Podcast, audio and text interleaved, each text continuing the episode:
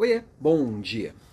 Uma das maiores preocupações e medos de um líder, ou qualquer pessoa que quer influenciar outras pessoas, é não ser ouvido, não ser compreendido, não ser levado em consideração.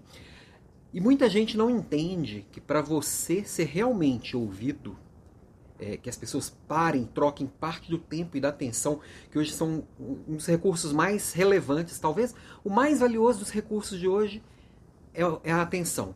E aí vem junto o tempo. Né? Eu estou trocando um pedaço de vida para poder parar para ouvir o outro. Você está trocando um pedaço de vida para parar para me ouvir aqui agora.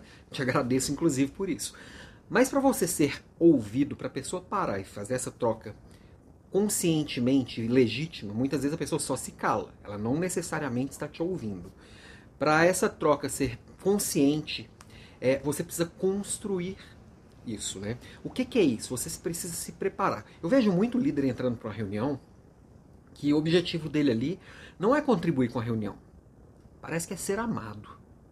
Então ele repete o que as pessoas já falaram com outras palavras, poder validar o que o outro disse é, e, e, e, ser reconhecido pelo outro como um parceiro, como um, um aliado. É, então ele está sempre ali reforçando o que o outro falou ou, ou enchendo a bola do outro.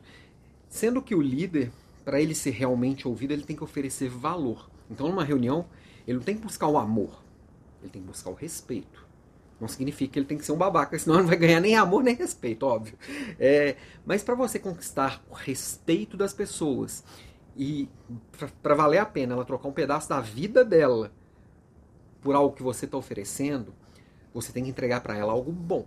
Para isso você precisa se preparar. Entrei, eu vou para uma reunião, eu sei que assunto vai ser discutido, eu tenho algo diferente do que está sendo dito para acrescentar, para eu quebrar o silêncio, eu tenho que ter algo melhor do que o silêncio para entregar.